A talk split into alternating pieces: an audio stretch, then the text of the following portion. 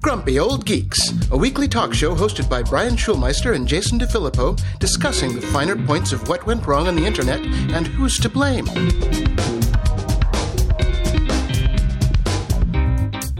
Welcome to Grumpy Old Geeks. I'm Jason DeFilippo. And I'm Brian Schulmeister. Uh, normally, uh, eight a.m. recording times are, are, are kind of ideal for us, but um, I, there was a bit of news that broke before I woke up. Well, little take bit. your pick.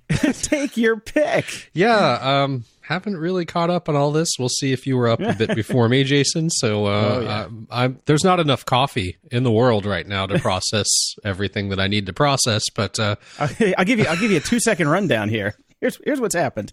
one hundred thousand people are dead. Uh, we're in the middle of a pandemic. Nobody seems to care because they're protesting because they can't get a, a you know a mani and a pedi and a haircut. But in the meantime, uh, there are race wars starting all across the country. And now the president of the United States, who is supposed to be our glorious leader and giving everybody guidance, decided to get in a fight with a website. So that that brings you up to speed. Okay, well, there we are. Let's start with a bit of frivolity first before we get Let's into all of that. Let's please do it. Let's please do it. In slightly happier times, that is twenty-four hours ago, um, I was still thinking about the, the Star Trek Voyager reunion that took place on the hashtag Stars in the House YouTube channel. Um, I don't know if you've watched this yet, Jason. I have not. I have not watched this one yet. Uh, it's not bad. Um, the hosts, okay, so it's a little bit too much Broadway for a sci-fi reunion show. The the hosts are very into the Broadway scene. Uh, I'm, I don't know too much about Broadway or them. Uh, apparently, a lot of the people that were on Star Trek Voyager have uh, spent quite a lot of time performing in Broadway. So it was more of a Broadway, hey, we all love Broadway, we're Broadway people, uh, than a sci-fi thing. Um, Josh Gad with The Goonies, that was awesome. He was obviously a huge fan. Mm-hmm. I'm not sure if these hosts on the show have ever even watched an episode of Star Trek. They seemed quite confused by all the terminology. Um, wow. But still, it was nice to see the cast all together uh, talking amongst themselves, at least briefly, about Star Trek before talking more about Broadway things.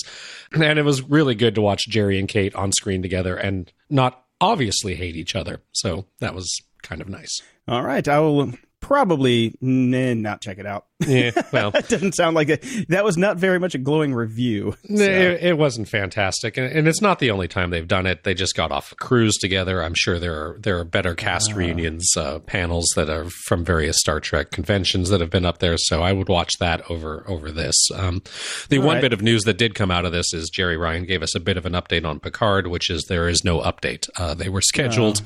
to have started working on it, but obviously sets haven't even been built because the people that get together to build sets can't. So it's on holding pattern. Okay. All right. Well. Now, speaking of Josh Gad, Josh Gad is back, uh, and he is doing the Lord's work, uh, the Lord of the Rings, actually, to be precise. We got a trailer, uh, a trailer for a reunion show uh, that dropped, which was actually quite amusing. And this weekend, as of Sunday, the full episode will be coming out. So much like he did with The Goonies, he has gotten the Lord of the Rings cast back together. Not all of them. Uh, well, we don't really know, but at least in the yeah. trailer, we had Sean Astin, Elijah Wood, Dominic M- Monaghan, Billy Boyd, Orlando Bloom, and Sir Ian McKellen dropping in to uh, talk and chat. And uh, it, it it gave me a good smile. Again, twenty-four hours ago when the world was different. Uh, yeah. I was really looking forward to this. Now it kind of seems a bit silly. No, it, you need silly. You need silly. I watched true. the I watched the trailer and I was thorough. I had just a grin ear to ear. Mm-hmm. So this one, this one I will definitely watch. Yes. But, uh, yeah, Gandalf popping in at the end was uh, made my day. Yes. And uh, we were all very excited on, on our last episode because the SpaceX first crewed mission to the I S S was being uh, was about to take off, but at roughly T minus sixteen minutes, they had to scrub the launch because of weather. That would have carried astronauts Robert Behnken and Douglas Hurley on a nineteen-hour trip to the International Space Station. Uh, they are going to shoot for the thirtieth or thirty-first as potential backup days to retry, so we will be checking that out this weekend along with Lord of the Rings and dodging rubber bullets. Uh, I just thought it was fun. Funny because sending Bob and Doug into space, eh? I had not realized that it was Bob and Doug that were being sent. Yes. Unfortunately, they didn't take off, eh? Yeah, eh? yeah. I, I got that movie on Blu-ray. I have to watch that again. Strange Brew was quite excellent. Classic. Yeah, definitely. And uh, yeah, because right now we're supposed to be celebrating man's, or I'm sorry, not man's return to space. We've been going up with uh, the Americans' uh, return to space from our own soil, but nope. No, instead we got what we got. So yep. Yes, uh, hopefully tomorrow will bring better news. And uh, what's interesting, uh, SpaceX also got permission from the F A A to fly its Starship, that big silver thing that they're building down in Texas that doesn't look like it should ever fly. Uh, right. They're they're going to start doing hop tests with it because it's a it's a reusable spaceship. So that would be nice. Yeah, they've got one Raptor engine in it, so they're going to do a, a short hop test, and if that works, then they're going to slap in some more and mm-hmm. see what they can do. But it's only going to be uh, up to five hundred feet max, so a little farther than my drone can fly. So we'll see how that goes. But speaking of space, Space Force is out on Netflix today as we record this on Friday. So are you going to check it out? Uh, I am going to check it out. I made the mistake of at least scanning a couple review headlines and uh, not mm. looking too promising. Yeah, you shouldn't have done that. Yeah, I shouldn't have done that. Well, we do have a we do have a backup plan because Somebody Feed Phil season three is out. If you need to smile, very excited about that. I'm very very happy. I was a little, my wife actually pointed out, oh, what are they going to do? Because um, I can't remember is it his mother or her father that passed away recently. Oh, uh, I didn't know. Oh. Yeah, one one of his parents had passed away recently, but judging from the trailer, this was all shot before that, so we'll still get those wonderful wonderful end shots of of him talking to his parents. Part of my favorite part of the show. Yeah, it's pretty funny, but uh, I think it's just going to make me sad because it's going to be a bunch of places you can't can't go to eat. Yeah, well, that, so. That's true, but we have to live vicariously through the past. Yes, we do. And this is interesting, and uh, it's a little bit of follow-up on, on our good old friends at Magic Leap. Mm-hmm. Well, the C E O is out. Ronnie yeah, Abovitz well, is out. That's going to happen when your your company has produced nothing but vaporware. Yeah, yeah, and I love this. Uh, this is the staff memo. It says, we have closed significant new funding and have very positive momentum towards closing key strategic enterprise partnerships. So he, nothing. Uh, That's a big nothing. Some, yeah, they brought in some more money and said, yeah, okay, thanks. Thanks for the cash. Uh, you're out. Yeah. So they're trying to pivot, obviously, with whatever tech that they do have. Yeah, which doesn't seem to be much. Nope. In the news.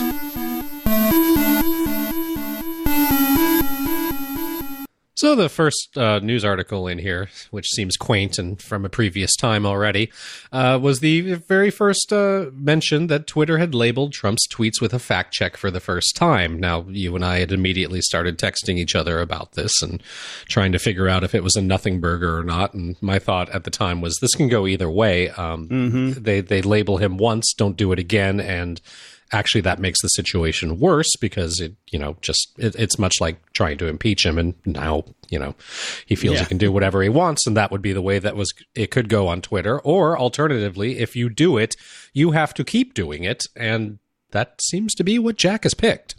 Yeah, I was, you know, I'm like, has Jack grown a set?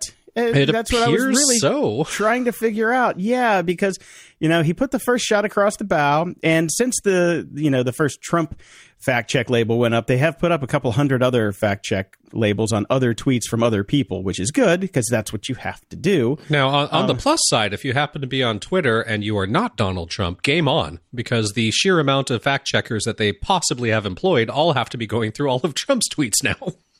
Yeah, I'm wondering if they're going to retroactively go fix those. I doubt it. I tend to doubt it. Yeah. But, you know, okay, so that was the first shot across the bow. Yes. Then then we get the executive order, yes. which is based on an old draft that uh, they had going around. And this comes back to, oh, God, our good old friend, uh, Safe Harbor.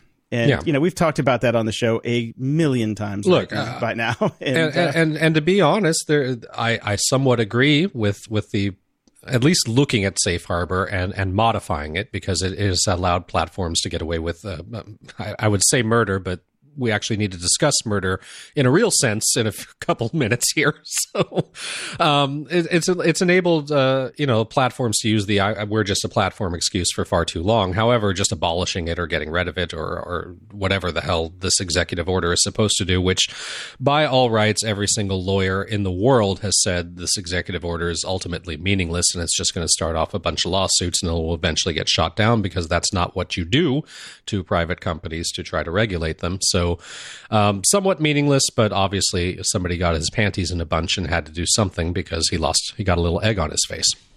Yeah, yeah. I mean, that's what's so ridiculous about this. I'm like, we have bigger problems than a website, dude. Mm-hmm. And I love that he's bitching about it on the platform that yes. It's like, come on. Yes, the platform that is censoring him is allowing him to bitch about it. Now, let's discuss what the meaning of censoring is. Censoring is not putting a label on something and allowing it to continue to be there. Correct. Yeah. Yeah. Uh, so that leads us to... This morning. Yeah. Let's talk about this morning. Let's talk about what ma- made my eyes pop out of my head when I looked at my phone first thing before having any coffee. Yeah, uh, good old good old rootin' tootin' Trump there. I'm, I, I keep getting him confused with Putin nowadays. Well, um, you know, yeah. You say tomato, I say tomato. Okay, so... Yes, uh, the, the the now I'm sure famous by the time this show comes out in about fourteen hours, uh, Twitter has finally put on labels saying that this tweet violates our terms of service. So uh, the, yes, it uh, it uh, what is it violated Twitter's rules about glorifying violence. Yes, however, Twitter has tweet. determined. Yeah, however, Twitter has determined that it may be in the public's interest for the tweet to remain accessible, so you have to click through it. Right. Yeah. And, well, yeah. This is what we've wanted Jack to do um, for a long time, and he has stepped up and done it. Now, uh, just in case you have no idea what we're talking about, uh, Donald Trump had tweeted basically that uh, looting will lead to shooting, so straight out threatening American life. It's an interesting... I, I don't want to get too off on the Trump tangent. We should stick with the... the technology the aspect let's, of let's this, but, the Twitter but just yes. for one second, uh, I have seen a lot of crazy campaign ideas before. Um, the campaign idea that Trump seems to be following with, which is uh, earlier in the week, uh, cheering on the loss of American jobs just because he doesn't like the Atlantic, and now um, threatening to kill uh, potential voters. So, I've, I've never seen a campaign promise quite like this before. It's, it's an yes, interesting tack to take. It is. It is. So with this new uh, new tactic from Twitter, mm-hmm.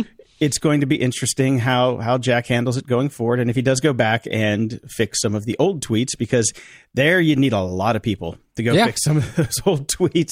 Yeah. Uh, I'm guessing it's just going to be going forward. But the fact is now that uh, the gauntlet has been thrown down. Yes. And we're going to see what's going to happen here. Yeah, uh, this is this is a this is flat out going to be an interesting. Uh, it's, it's, it's a war. I mean, Twitter cannot back away from this now. They they have doubled down, and they are going to apply the rules. Well, not really apply the rules, because as we've always said, if any of us did any of this, we would actually be banned and kicked yeah. off Twitter.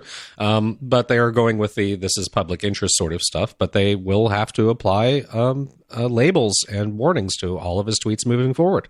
There's there's Pretty no much. avoiding it now. So and uh, yes, I even checked. Uh, they they put that same label on the tweets at uh, at White House because uh, they, I guess not the, much the White of House, a difference. The White House retweeted it on the White House account, the official White House government run account. Uh, so. I, I don't know if you caught the other thing that the official White House government account had tweeted out today, but they it was a whiny, again an interesting tactic. It was a whiny uh, thing about. One of the Khomeinis, like they, they had retweeted one of the Khomeinis tweets that also incited violence that didn't get a label. And basically, I guess that approach is, this dictator is doing it. Why won't you let me? Yeah. Which is, again, another interesting approach for an American president to be taking. It's an interesting approach for a five-year-old to take. Yes, actually, that's quite got funny a lollipop. Because I've been uh, pre pre COVID nineteen. I've been spending an awful lot of time trying to instill in my child that just because someone else does something doesn't mean you can. Exactly. so. so now, what I what I'm really fascinated by here is uh, how Zuck's going to handle this, because he went on Fox News. I watched a twenty minute interview with him on Fox News talking about how, you know, he thinks that Facebook should be. You know, it shouldn't be the arbiter of truth. They shouldn't fact check or anything like that, and let the let the public deal with it themselves. Mm-hmm. Says the guy who has an algorithm that determines exactly what you can see, when, and where. And I, a, I, it's going to be interesting, because there is a lot of pressure on Zuckerberg now, because Twitter yeah. has stepped up as social media uh, to do this. And Zuckerberg is kind of looking like a bit of an ass uh, because he's going to apparently refuse to do it. Now, the two arguments also being made are, one, uh, Facebook is irrelevant compared to Twitter, which I don't necessarily agree with. I think when it comes to Donald, it is, because yeah. Donald doesn't really use the, the Facebook. Yes, but there are plenty of forces behind working there. And yes. uh, yeah, I, okay. And I've got I have to mention that the funniest thing I saw all day yesterday, and I reposted this. This was thanks to uh, Doctor David Teeter, who brought it to my attention, and it was posted originally by chaser dot com dot a u. So well done, Australians. Yes. uh, social media should not fact check posts, says child molester Mark Zuckerberg. Yep, I yeah. highly recommend everybody repost that on Facebook because, uh, yeah, there you go. Yep. I retweeted that on Twitter. So. Well, see, you do that on Twitter and you're breaking the terms of service, and they are uh, going to maybe label your post. I think I actually have been shadow banned for a while because uh, I, my all my tweets for a while, I'm getting, you know, ten, twenty replies, thirty replies, and then I posted a couple things, and it went down to almost nothing because I was complaining about DirecTV, and I had to spend two and a half hours on the phone to get to their quote-unquote automated system, which wasn't automated. It was spending ninety minutes on hold and then getting told that, oh, the system that does this is down. Thank you so much, DirecTV. Anyway, moving on. Well, now, what's what's brought about a lot of the ire here are certainly what uh, some of the defenses are for Trump and, and not being labeled and things like that, is that for, for years now, basically since Trump has been in office, uh, conservatives have been crying, crying foul and saying that they are uh, being um, – th- there is an anti-conservative bias in social media. Now, th- right. this is this is their marching orders. This is part of their talking points. This is something that they say all the time. And uh, basically, uh, the very day that this all started, uh, a U S appeals court in Washington, D C has dismissed a lawsuit accusing top tech companies of silencing conservative voices. Uh, this was filed in twenty eighteen by the nonprofit Freedom Watch, with mm-hmm. a side of freedom fries. And right-wing gadfly Laura Loomer, the suit accused Apple, Facebook, Twitter, and Google of stifling First Amendment rights. As you can imagine, it is somewhat unclear about how Apple would be involved in that, as they have no social media of any note. But, you know, throw them into the lawsuit as well because they're big tech. Uh, and, yeah, the government, uh, uh, the, the district judge, Trevor McFadden, basically said threw this out and said, nope. Not happening. Uh, they failed to back up any claim that the companies were state actors involved with the regulation of free speech, basically just saying they're platforms. So uh, they, they can do what they want, and frankly, we don't see it either. And uh, it is worth pointing out that this legal ruling comes after a number of well-documented studies of social media that have already proven that there is no anti-conservative bias whatsoever. So I've included a link in our notes. The Myth of Social Media Anti-Conservative Bias Refuses to Die. Uh, this is by the, oh, sorry, I can't remember quite the name of the organization here. Uh, the Columbia Journalism Review. So that sounds mm. pretty legit to me. Um, despite an almost total lack of evidence to, to support the theory, alt-right groups and mainstream conservatives alike, including the ones that currently occupy the White House, continue to promote the idea that Facebook, Twitter, and Google are somewhat, somehow biased against them. We have found this to be not true. It just reminds me of the other thing that finally it... it You know, uh, with all this stuff going on, I, it's dawned on me that we haven't heard in a long time that Facebook's listening to me and send, sending me ads because that refused to die for a long time. Why, why won't this one just uh, go along with that one? Oh, wait. Yeah. Uh, never mind. Yeah. I know why. Now, to kind of transition back to our normal bread and butter, uh, that is morons in the tech world, we'll move away from, from the Twitter Wasn't fight for exactly now. Wasn't that exactly what we were just talking about? Uh, that's a good point. Okay, non-politically charged morons. Non-political in the morons in the tech world, yeah. The ones that keep our numbers up instead of going down, Jason. Got it. Yeah. So this is a great story that I that I found, and I really it, it belongs in Moron of the Week here. I, I, the business models that come out of Silicon Valley are just beyond me. Uh, Emmanuel Bamfo is the co-founder and C E O of Globe, a year-old six-person startup that connects customers with rooms in people's mostly urban homes. Think Airbnb, except that Globe isn't for users looking for days or months-long stays, but instead for a day break. Yes, okay. It's a platform and a company that will put you in somebody else's room, spare room in their house for a couple hours. Oh, so they should have just called this app No-Tell Motel. Right. Because you know that that's what it's going to be used for, hookups. So get this, uh, again, because this is just the way work, things work. Globe evolved from an earlier company called Recharge that tried convincing hotels to let its customers rent their rooms by the hours and even minute, your No-Tell Motel, and had raised ten million dollars in funding for that concept. Okay, you know what? Whoever gave them ten million dollars deserves to lose it because they're just stupid. Now, I mean, like, obviously, on. hotels push back on this idea even pre-COVID nineteen because the idea of cleaning their rooms so frequently would basically not make any financial sense for them.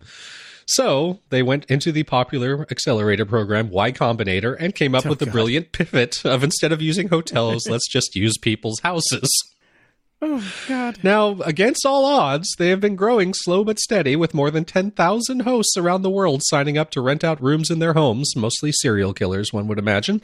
Yes. And then came COVID nineteen. So obviously this idea kind of went away, sort of, because people continued to actually do it, a very small amount. Instead of giving up, they began to position Globe as a platform for people needing escape from home quarantines.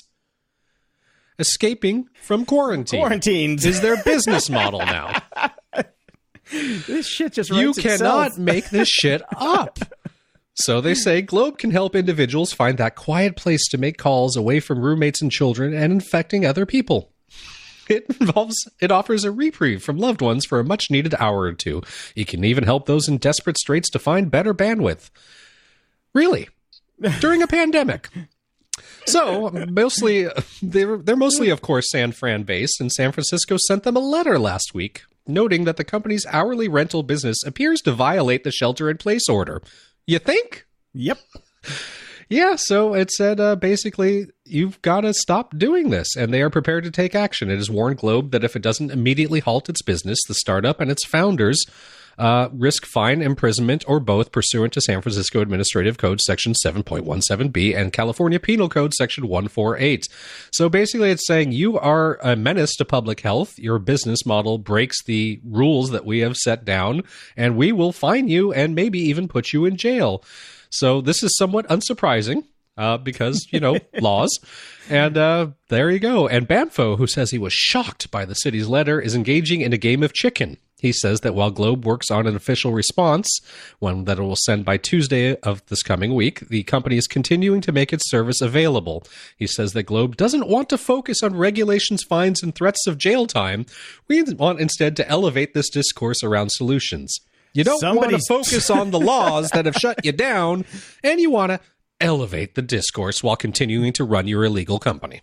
Somebody has been drinking too much Uber Kool-Aid uh-huh. because... This is the fuck it, we're going to do what we want response. Yeah, I'm pretty sure that this, uh, this even even Uber wouldn't have tried to fight this one. No.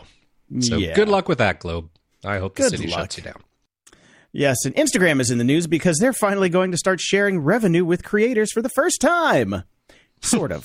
sort of. Sort of. Not kind of weird in a sort of weird way. Yes. Yes. Yeah. Next week, they're going to start showing ads on I G T V for only about two hundred approved English-speaking creator partners.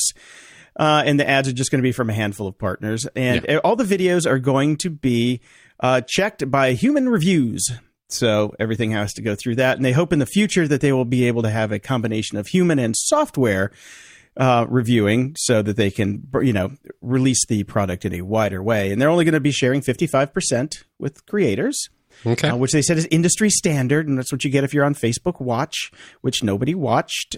And I don't think that many people watch I G T V either, I don't think that but... many people watch I G T V. I mean, uh, you know, we're old. Who knows? But uh, I don't think I G T V's reach is all that great. The thing I found interesting about this, and I do... like this, but the human reviewing thing probably won't stick around for too long. It, it's a good thing. I like it. And this is an interesting and smart way to get around the whole um, political ads thing, because they're basically not going to do any political ads, and they're going to review everything, and they have select ad partners. Um, it's it's great, but it's obviously not sustainable. They want to open this up to everything to make all the monies. Right. I mean, you have to have a broad platform if it's really going to work, and you have to open it up to everybody to make money on it. But... Mm-hmm. Uh, You know, it's a it's this it's a test case. Yep. It's a test case to see if they can do it and if people are going to be willing to actually, or if I mean, if the ads even work on Instagram. But yeah, who knows? Yeah, I mean, because you can advertise on Instagram now. All that is, you know, you can go. I, I've, I've seen so many dicks in ads on Instagram. It's ridiculous, as it would say. Really? And You're, what What are you looking at to get that in your algorithm? Hell if I know, man. It's, it's, Instagram's supposed to be a clean platform, but you get every now and again you get a bunch of boner pills or penis extensions well, in there. Hold on a like, second. Let, let's t- let me let me just talk for a second about the concept that Instagram is supposed to be a clean pat- platform when ninety-nine percent of the influencers are girls in tiny, tiny bikinis showing their boobs. Right. No nipples, though. No, no nipples, nipples, no genitals. True.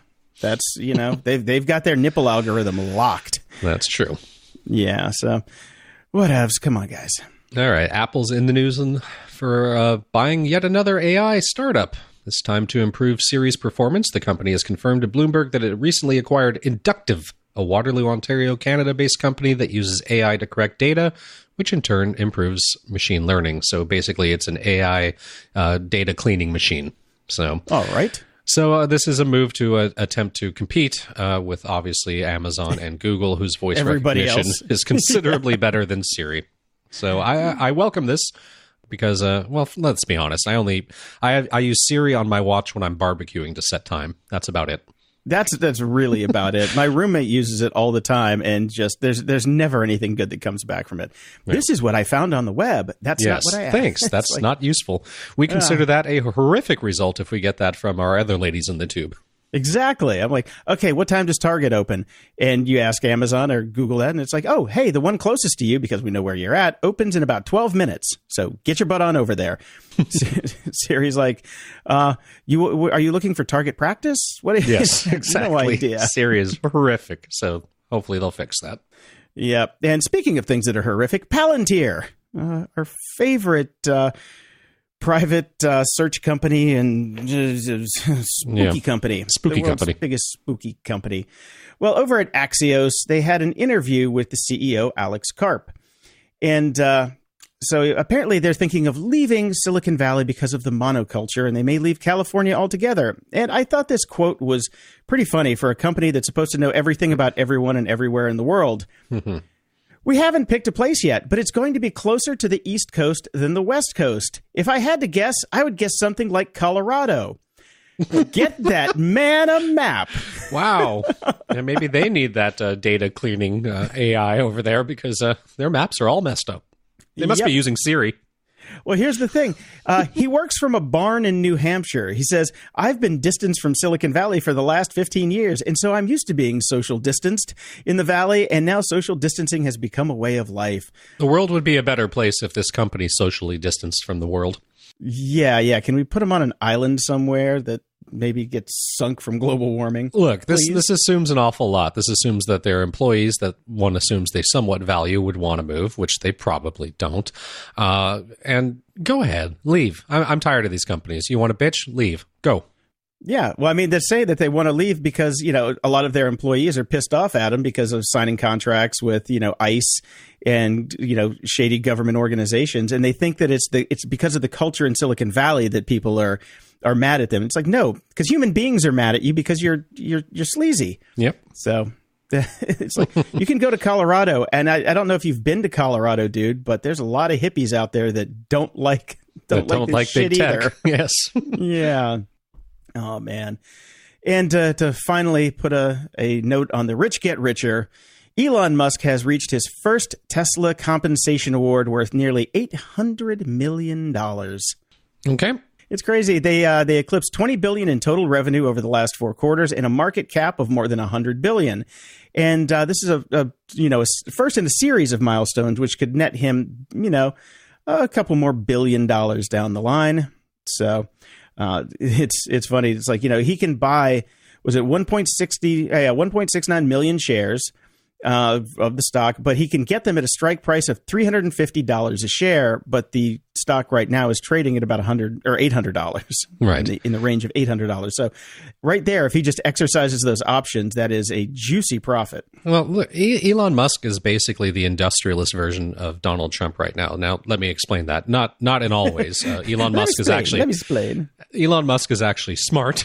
And Elon Musk actually makes money as opposed to Donald Trump. But it, the way he is like Donald Trump is basically Twitter-based in that he can say whatever he wants, do whatever he wants, lie about whatever he wants, not produce what he said he was going to produce, and everybody still loves him and believes him. It's amazing. Yeah. Whatever happened with him not being allowed to use Twitter for a while because of the... Uh uh, that, that crap he said about, I can't yeah. even remember. It, it, it, well, there have been so many Elon Musk Twitter scandals that I, I they all kind of blend together. Again, I'm that, like, that that was all before Jack grew balls. Yeah, that's true. Well, we let, let's see. I mean, he's got he's starting to get a little peach fuzz down there. Let's see if he actually grows in a, a full set. Yeah, I'm sure you'll see it in your ads on Instagram. I will.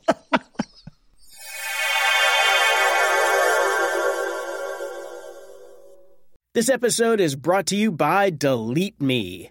Today, I want to share something personal and honestly a bit alarming. Now, on this show, we talk a lot about how much of our personal info is out there. We're talking about home addresses, contact details, and even information about your family. And if you've ever felt that uneasy feeling about your privacy, you're not alone. That's why I want to tell you about Delete Me. It's a game changer for protecting your personal information. As someone who's been through the ringer with spam calls and phishing attempts, finding Delete Me felt like a breath of fresh air. Could your potential views expose you to cybercrimes, identity theft, or even violence in this election year? The amount of personal data available online has tripled from twenty nineteen to twenty twenty-three. Angry individuals motivated by their political beliefs can now easily access personal details from data brokers for ninety-eight percent of U S citizens, putting you at risk of harassment and identity theft. Fortunately, you can safeguard your data with Delete Me.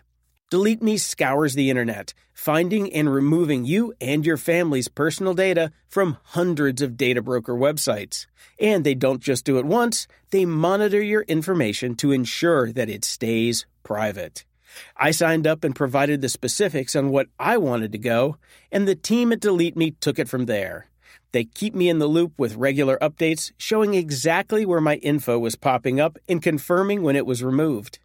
Seeing how dedicated they are to protecting my privacy is a relief. Take control of your data and keep your private life private by signing up for Delete Me, now available at a special discount for our listeners. Get twenty percent off your Delete Me plan today when you go to join delete me dot com slash G O G and use promo code G O G at checkout. The only way to get twenty percent off is to go to join delete me dot com slash G O G and enter code G O G at checkout. One more time, that's J O I N D E L E T E M E dot com slash G O G with code G O G at checkout. This episode is brought to you by Delete Me. Today, I want to share something personal and honestly a bit alarming. On this show, we often discuss the vast amount of personal info floating around out there.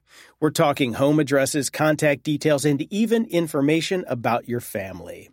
If you've ever felt that uneasy feeling about your privacy, you're definitely not alone. That's why I need to tell you about Delete Me. It's been a game changer for me in protecting my personal information.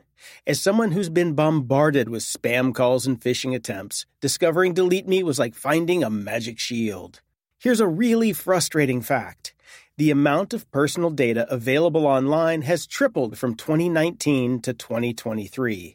With rising political tensions, your political views could expose you to cybercrimes, identity theft, or even violence. Angry people, fueled by their beliefs, can access your data from data brokers that cover ninety-eight percent of U S citizens, putting you at risk of harassment, identity theft, or worse. But there's good news. Delete Me works tirelessly to safeguard your data.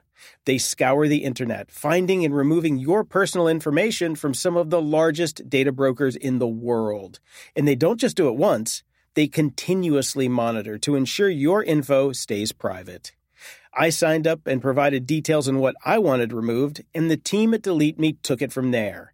They keep me updated with regular reports, showing me where my information was popping up and confirming when it was deleted. Seeing their commitment to protecting my privacy has truly been a relief. Now, here's something special for all of you. Get twenty percent off your Delete Me plan today when you go to join delete me dot com slash G O G and use promo code G O G at checkout. The only way to get that twenty percent off is to go to join delete me dot com slash G O G and enter code G O G at checkout. That's J O I N D E L E T E M E dot com slash G O G with code G O G at checkout. Ups and doodads. So something else fun happened with our ladies in the tube this week. My son has discovered he can make our Amazon Echoes fart. Oh, great. And uh, yes, that, that was hours of wondrous fun for him. On the plus side, I was able to leave the room and he just sat there and kept it going. Unfortunately, when I left the room, I realized that I had forgotten to turn off uh, in, uh, invoice purchasing. And uh, thanks, Amazon, for offering up the Extreme Fart add-on pack as part of the process of going through and asking for farts. Thanks. Oh, nice. So you could, it actually it has a fart upsell built into the fart app. It does. For one ninety-nine, you can get Big Fart, which my son did. So I am now the proud owner of that. Link in the show notes. You know, all this shit that we're talking about, and when this whole thing started with just, you know, the ladies in the tubes, and then uh, it, it, oh God, it just... everything is still trending towards idiocracy. We're in that in-between state. When when COVID nineteen hit, we're like, okay, this could be a, a fantastic societal reboot. The the you know, the atmosphere is clearing up. People are driving less, less fossil fuels, blah, blah, blah. People are working from home more, and it's going to change the way the world works, and then everything falls apart again, and the human's true nature comes out. And I just, you know, I, I was really hoping for that utopia to come out of it, but, you know, it's pretty easy. Just farewell utopia. It's not coming. We, no, it, it's we, not. No, this is not going to end up in Star Trek land. And I do want to say as a note, I'm I'm quite annoyed at Amazon's whole process and procedure for, for the upsells with ladies in the tube, because, uh, you know, if I'm trying to play some music and say I can't find it on Spotify or whatever, then I basically get a almost two minute red ad about uh, upselling to Amazon Music. I don't want that. And you can't get out of it. Mm. It's really annoying. Like, you got to cut down these sales pitches, people. Do I need an elevator pitch at best for these upsells. Oh, man. So H B O Max came out this week, mm-hmm. much to the confusion of everybody. Yeah, there's now three different H B O streaming services. Right. There's H B O Go, and mm-hmm. that's if you have H B O as part of your cable package and you want to watch it somewhere else. Mm-hmm. There's H B O Now, if you don't have cable and want to watch H B O, which is what I had. And now there's H B O Max, which is the entire H B O catalog and Warner Media content. And I went with H B O Max. Give it a okay. shot. It's uh, a couple bucks more. Actually, no, it was the same price. It was maybe a dollar more a month. That would not be the same price. Yeah, that's what I'm saying. I couldn't remember if it was the same or not. I, okay. Because it, it, it flashed by so fast, and I was trying to remember what I paid. For H B O Now, I was thinking I was paying fourteen ninety-nine, and I think right. Max is the same. But um, so I went and checked it out, and there's definitely a lot more stuff on there. Mm-hmm. And there's, there's a really cool section. Well, you've got the... Um, Uh, was the Studio Ghibli stuff on there, all of those movies, right. which is great because I've never f- seen most of them. I've only seen a couple of them, and I want to go back and watch them because they're they're fantastic movies, but I just never had, you know, access or the, the wherewithal to go out and find them. Mm-hmm. So I think I'm going to try and watch more of those and get through those because uh, they're they're fantastic. There's a lot of classic movies on there that I've always wanted to see, so I'm going to check those out too. So I'm I'm still digging into it, but trying to figure this stuff out is like, okay, what am I getting here that I wasn't getting before? And uh, fortunately, over at TechCrunch, they did a really nice write-up. It's called Netflix, Disney Plus, or H B O Max, the best streaming service for your watching habits. And it's a nice breakdown of which service is best for what you want to watch. I recommend everybody check it out. And, of course, for kids, Disney Plus, no no brainer yep, on that yep, one. Yep. Um, and uh, H B O Max actually won a lot of the categories. So it's a pretty um, deep media catalog when you got when you get Warner involved, so... Yeah, it really is. It really is. So uh, I really don't need to go back and watch The Fresh Prince of Bel-Air from the beginning, though. I, I think I can skip that one. Um, but yeah, uh, it, so far, so good. And uh, the uh, the interesting thing is trying to get it uh, updated on Roku is impossible. I can't find, there's no H B O Max app on the Roku yet. They said there's one, but I can't find it anywhere. But it works on my iPad and my computer, and you can watch it over the web and stuff like that. Right. So waiting on that. Now, finally, in apps and doodad news, I saw this come across my desk this morning. Tidal announces Dolby Atmos support for soundbars and set-top boxes, Apple T V included. Mm. And of course, the first thing I said was, Tidal's still a thing? Well, there was a lot of money pumped into Tidal a long time ago. Well, there was in Magic Leap, too. Yep, that's true. Uh, yeah, I'm a little surprised the Tidal is still actually somewhat involved in the streaming wars, but I, I guess they're not really. They're just they're just there. I mean, I don't know anybody that has a Tidal account that doesn't have it for free because they work on basically deals for Tidal. security? Ha! Welcome to COVID Corner with Dave Bittner. Dave is the host of the Cyberwire podcast. Dave is also the host of the social engineering podcast Hacking Humans with Joe Kerrigan, as well as the co-host of Caveat with Ben Yellen, where they discuss law and policy as well as surveillance and privacy. I thought we should just pull the veil away and say, yeah, security's kind of on hold for a little bit. Mm. And I, I like COVID Corner with Dave Bittner. It sounds, yeah. sounds Saturday Night Live-esque. Yeah. Actually, I was more thinking, uh, you know, C B S early Sunday morning programs. It could be that, too. The old, yes. the old school ones. What was yes. the, who was it? Was it Charles Kuralt? Who yes, Charles Kuralt. Driving around in, in, his, uh, in his R V, and uh, turns out that he was not only touring the country, but he had basically a, a lover in every town. Something. Do you remember that story? I do. It was excellent. Yeah. Yes. Good old Charles Kuralt. Uh, Something you need yeah. to tell us, Dave? No, not yet. No, okay. actually, um, uh, Joe Kerrigan's the one with the R V. He's oh. uh, so I don't know. I don't know what's up, but uh, I don't think he drives around in it. So you know, just him and his wife Lisa and his family. But uh, no, not not my uh, not my thing. Excellent. Uh, guys, well, I'm not doing well today. Uh, nobody is. Yeah. Get in a line, dude. This, well, this is actually one of those rare occasions where neither uh, neither right nor left, neither conservative nor liberal, I, I don't think is doing too well today. Um, yeah, mm. uh, the whole country not doing so well today. Yeah, yeah, it's tough. I was uh, speaking to someone else I was interviewing today. Uh, uh, just at uh, if if I'm feeling this way. This this level of, um, I don't know, what do you call it? Anxiety, angst, uh, distress, all that sort of stuff. Uh, and with all the advantages that I have, you know, being a middle-aged, white, upper-middle-class man, I can only imagine what it's like for folks who don't have that long list of, you know, basically every privilege checkbox there is. uh, the the how it, it must be even worse for them, and I, I don't even know that I have the right to. I, I guess that's something I deal with. Is do, is who who am I to complain? Right? Uh, from from many of the Twitter threads that I've read, and and the. Uh, you know, opinion pieces that have come out in the last twenty-four hours. Uh, I believe everybody is telling us that this is how they feel all the time. So welcome. Welcome to the party, guys. yeah. Yeah. Yeah. I tell you well, what, you know, we haven't given many, many tips lately on how to get through this, the lockdown and everything that we've been going through and all this stuff. I have found that cleaning my inbox has become kind of my zen thing at night. I've gotten I've gotten down from six hundred fifty emails down to only seventy now, and it uh, mm. leaves me with a wonderful sense of satisfaction and accomplishment, even though I know it is the dumbest thing in the world to do, mm. but nothing has actually gotten accomplished except I've made a number go away.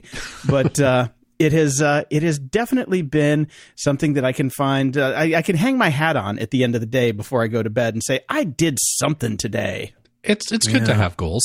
It is. Yeah, I'm reminded of, uh, I think there was, I can't remember specifically who it was. It was a woman who's a, a famous writer, and she said, um, I hate writing. I love having written. And yes. that's how I feel about going through my email. I really hate email, and I hate going through email. And so much of my email is um, uh, just uh, pitches from P R folks who want to get their folks on our show, yeah. which is great, and that's necessary. And you know, the the ones who do a good job, I appreciate. They make my life easier. But you know, the ones who do a good job are. Few, few and, and far, far between. between. Yeah, yeah. We so, kind of I mean, we, we kind of have a stock email response saying you have obviously not even listened to our show. Right. Exactly. Yeah. Do you even know what we do here? And so, yeah. Uh, I used to get uh, about to... two hundred of those a week when I when I was doing booking for Jordan Harbinger's show. So I know I know oh, what you're yeah. going through. At there least two hundred go. a week. Yeah. Yeah. Yeah. So. Uh, I, I, I often procrastinate and wait till the end of the day to uh, to clear out my email inbox. And, to crush uh, the spirits of those people who are just looking to get a little airtime. yeah, yeah. But uh, I always feel good when it's done. You're right. It, it is a, a feeling of accomplishment, and there's a, a little bit of cleansing that goes on with that. But when I look at it and I see that long list, I'm just like, oh, God, I gotta, I, I gotta I'm, my email. I'm way too O C D to have uh, – basically an inbox. Like I, I have folders that I move things to that I know to, to deal with. I am a, I'm way too heavy handed with the delete particularly since quarantine has started. I, I, I've probably deleted emails that I should have responded to, but I just couldn't be bothered. And uh, I saw somebody on Twitter had posted a screenshot of half a million unanswered emails or unopened emails. And it literally gave me such anxiety. I had to like take a nap. I, I can't, I couldn't. It well, must have been so, Tim Ferriss's right. inbox.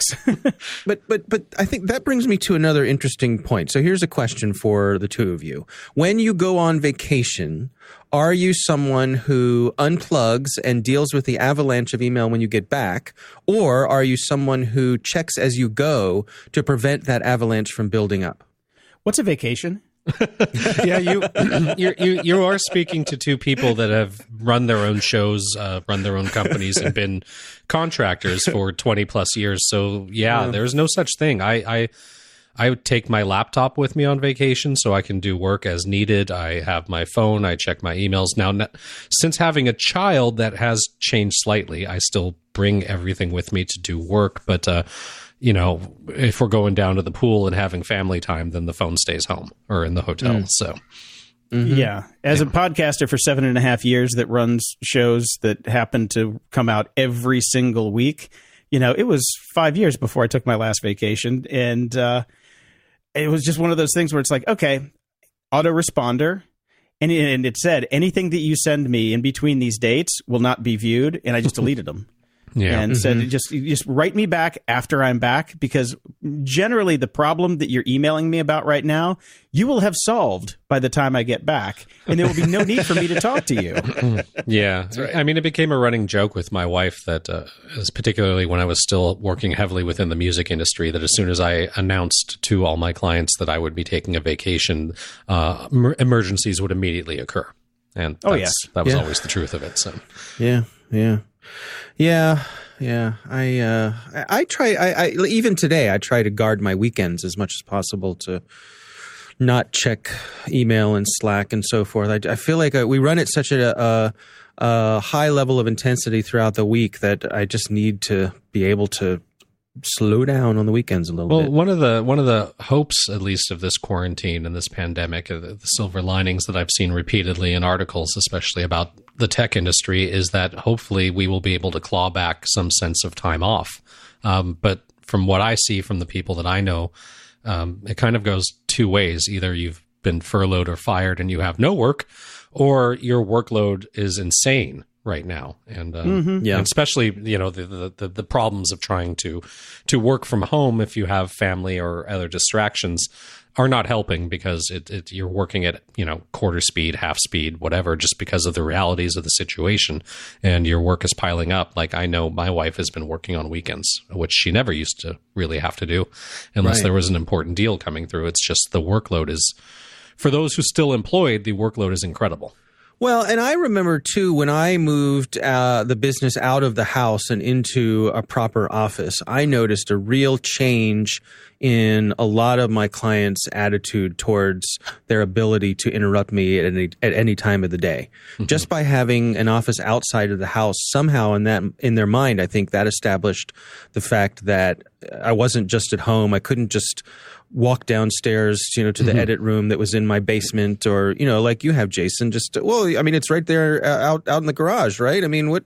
What's keeping you from it? Just, can't you just make that quick change for me? You know. Yep. Well, I, I think we discussed that. we, we discussed situations like that a bit when we did our big work from home uh, kind of wrap ups and things of that nature. Which is, I mean, one of the things that I had always attempted to do was make sure, whenever possible, that no client knows that I actually worked from home. That, mm. that I actually pretended to have an office. And the biggest thing that that I think Jason and I both tried to do back in the early days was to create a fake office persona. So you have a staff email account that things go through that isn't your name. Uh, so, you know, kind of keep that mirage going that you're not working from home and available twenty-four seven, and there are layers of people to get to before they get to you. Yeah. That's one of the things I wonder about with uh, with everybody shifting to work from home, is how that shift is going to fuzz the lines even more between work time and home time. Yeah. And, you know, be careful what you ask for. Yeah, that that's one of the real downsides of working from home. And, and I know a lot of people are, are, maybe it's just bots out there that are applauding this and saying this is the best thing ever. But uh, I know it's not, especially when whole families are working from home. That's a That's a completely different story. So um, the idea that you have a separation, it's very hard psychologically to to do that, the separation of work and home when you're in the same space all day long. Mm-hmm. Yeah. It takes a lot of discipline and a lot of training for your clients. Like mm-hmm. now everybody knows that at uh, two o'clock, office is closed. White claws know? are popping. Yep. I, I did. I did. I, I, those two generally don't have to be the same time, but they know? do tend to dovetail, don't they? You know, there, there might be a little creep going on. There might be a little overlap, but mm. I have found that also um, I don't do back and forth with people anymore when it comes to scheduling. I use a service to do yes. to use my scheduling. I use Calendly, and I'm like, yep. I even have it in the footer of my email. I'm like, if you'd like to book some time with me, just click on this link, and they and there are multiple options for time and my availability, and that way I'm not playing the the dumb game of, you know, trying to do tag with that, and that helps yes. a lot. It is so worth the money to do yes, something that like is that. It. I agreed. We I use the same thing for scheduling folks uh, for interviews and so forth, and boy, is that a lifestyle upgrade if you're not using something like that. Uh, mm-hmm. And we use Calendly as well. Uh, there are a lot of them out there, but that uh, you will get you will get time back in your life, and uh, it's a oh. it's a really really good tool. Dude, I'm getting goosebumps just thinking about it. It's like it, it, it is. I've got you know I I got the paid service, so I can link like you know all of my calendars from all my different accounts, so they all like overlap. You don't have to worry about oh man I forgot I was booked on this other calendar this time. It's just you you stop having to think about it.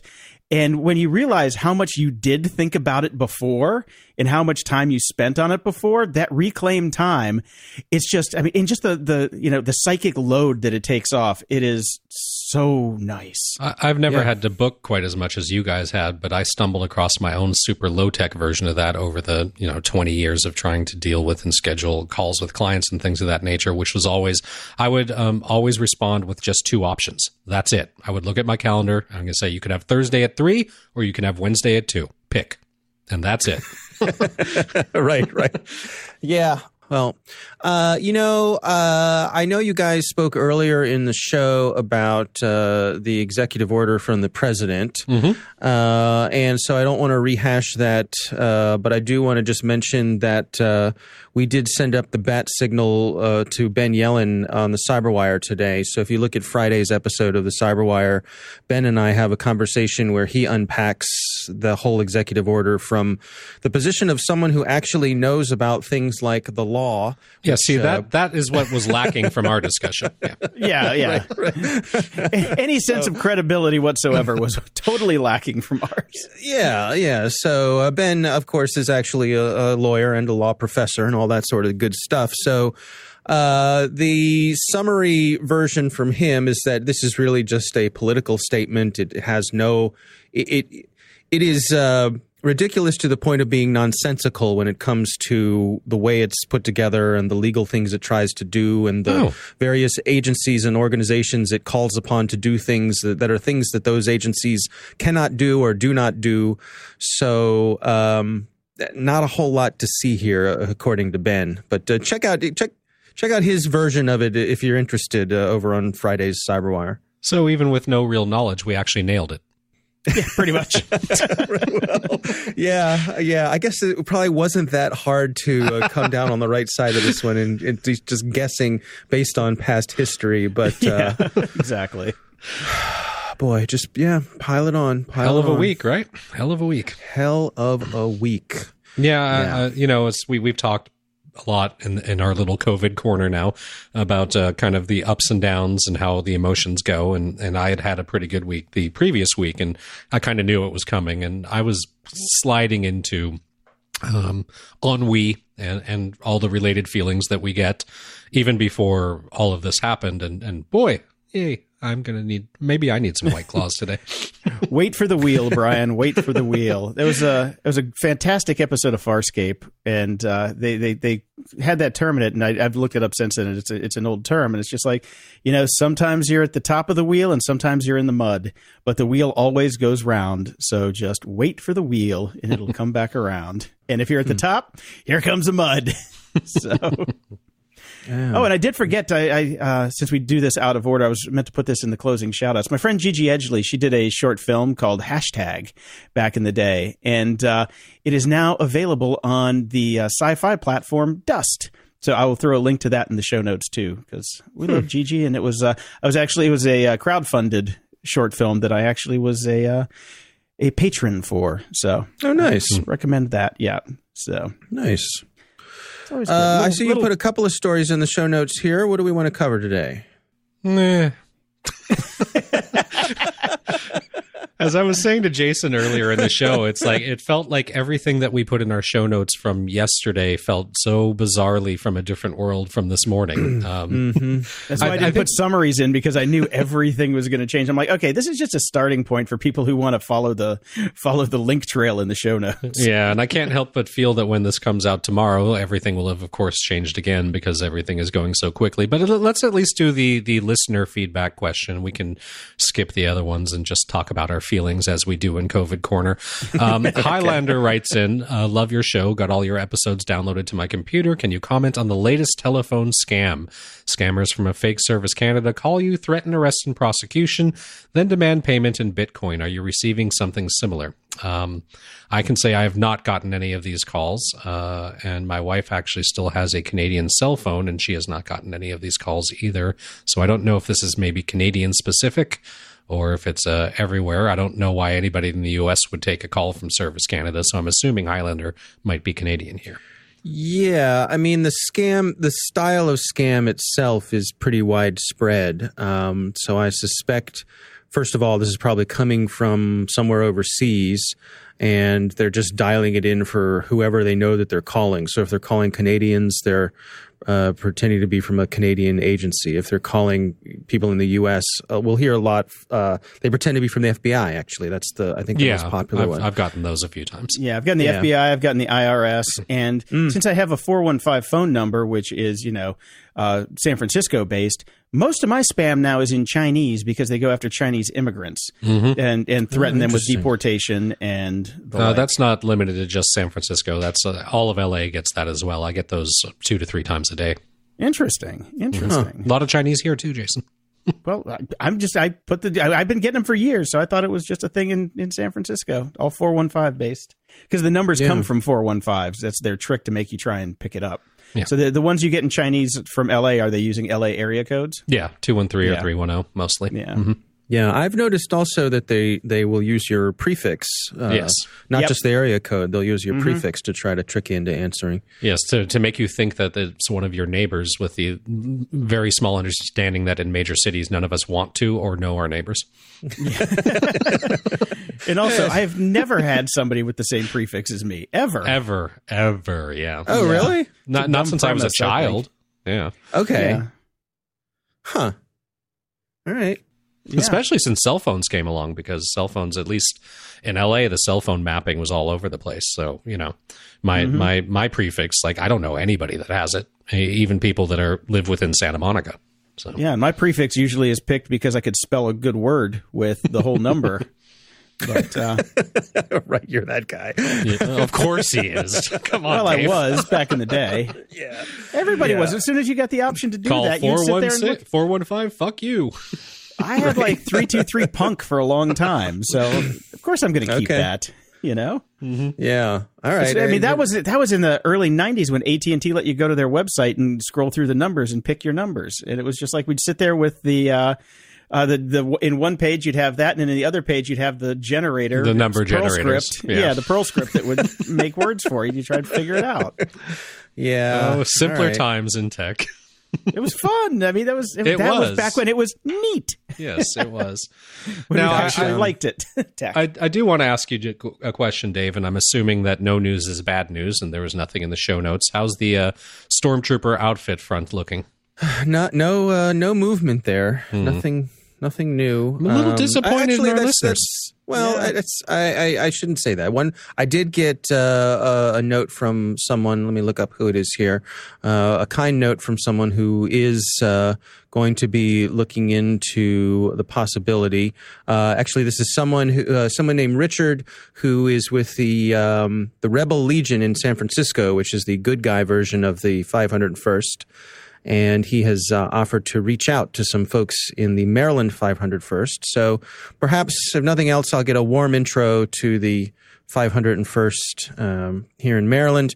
He also suggested I check out the Black series of helmets, which I, I have seen. There's a sort of a it's a high quality uh, replica version that you can buy. It's widely available. I would imagine the hardcore people probably poo-poo it as being not precise enough, but it's certainly a step up from what you could get from a toy store, for example. Or, right. You know, it's too we even, uh, warrior. We even tagged the five hundred first Legion on Twitter in our update, so I was hoping that might get some traction, but maybe it got flagged as inciting violence. Oh, wait, that wasn't us. Well, and it's also, I mean, admittedly, it's a strange time to make the request because yes. What are we going to do? You know, it's not like they'll say, oh, we have car. a parade. Yeah, we have a parade this weekend. Come on and join us. And so there's not a whole lot they probably could do even if they wanted to. So uh, that's that's part of the reality of it. But I don't know. I, I, I hold out hope. It'll it'll happen sooner or later. Someday it will happen. Yes. Perhaps, even if I just have to start buying it one piece at a time and just assembling my own. You know, this slippery slope. This is how it starts, right? This is how it starts. Well, Dave, mm-hmm. you know, for Christmas this year, we will send you the cod piece. just start, just start wearing it around in public. That would be hilarious. uh, you can't mix and match with the furry head we sent you for Christmas, though. That oh, why be, not? Oh. Don't ruin the fun. You're not the boss of me. I just, I was thinking they might clash. That's all. Yeah, hmm. They're both white. Oh, true. True. Okay, point taken. Yeah. yeah. Well, just don't wear them after Labor Day. Right. Well, I mean, I'm not an animal. I mean, come on. Everybody has their backup TIE fighter costume yeah. for that. Exactly. Right. Exactly. Exactly. All right. Well, guys, hang in there. Uh, yep. This this too shall pass, and uh, may the wheel rise for you next week, Dave. There yes. you go. There you go. All right. I'll talk to you guys soon. Closing shout outs. I really miss sports ball, Jason. But, I know uh, you do. I've got a bit. Of, I've got a bit of sports ball related news. Dodger Stadium has now become the largest coronavirus testing site in California. Yay, Woo! Sports ball! Yes, Dodger Stadium, which has hosted nearly twenty million fans over the past five seasons, has opened as the largest coronavirus testing facility in the state of California, with the capacity to test six thousand people daily, according to our mayor, Eric Garcetti. Uh, on Tuesday, tests will be conducted from the stadium parking lot with large video monitors explaining the process in hopes of maximizing efficiency. And I have to say, if there are large video monitors explaining the process in the parking lot, this would be the first time the parking lot might actually be efficient. That is one of the worst true. parking lots in the fucking world. It really is.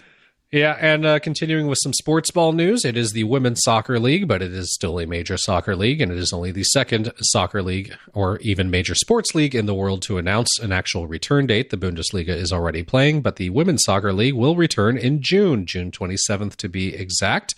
Uh, so the National Women's Soccer League, which includes twenty-three members of the twenty nineteen World Cup winning U S women's soccer team, will play a one-month tournament to be held entirely in Utah.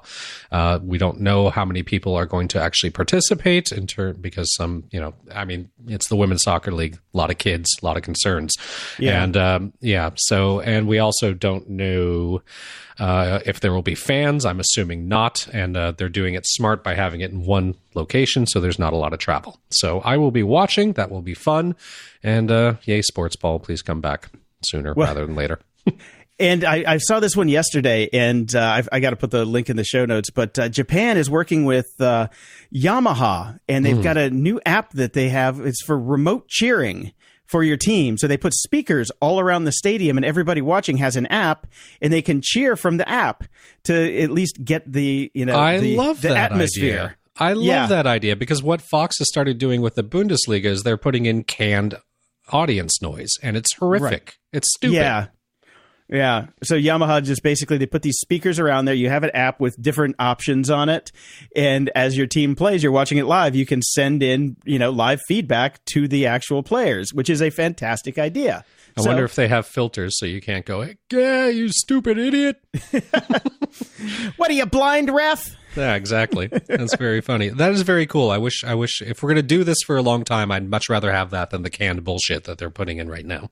Definitely. But, you know, I still think it's cool that you can hear everybody. I, I like that part. Oh, but I, I know. guess it, it but doesn't that's, really. Yeah. That, they're, they're, well, you know, they're gearing up for the U S sports because, like I talked about, um, you know, uh, athletes tend to use ribald language, as it yes. were. So if we can drown that out with fake audience, that's what we're going to do. Yeah. Yeah. Well, all right. Well, there you go. Until next time, I'm Brian Schulmeister. And I'm Jason DeFilippo. Thanks for listening to Grumpy Old Geeks. To support the show and keep us on the air, go to gog.show slash donate. Toss us a few bucks and we'll love you forever. And if you still want to get those masks, because it looks like we're going to be wearing them for a long time, go to gog.show slash shop. Your support really keeps us going, and we really appreciate it. Show notes for this episode are at gog.show slash 443. From there, you can find links to old episodes, leave feedback, ask questions, donate to the show, and get links to stuff we like. Stay grumpy and try not to set anything on fire today.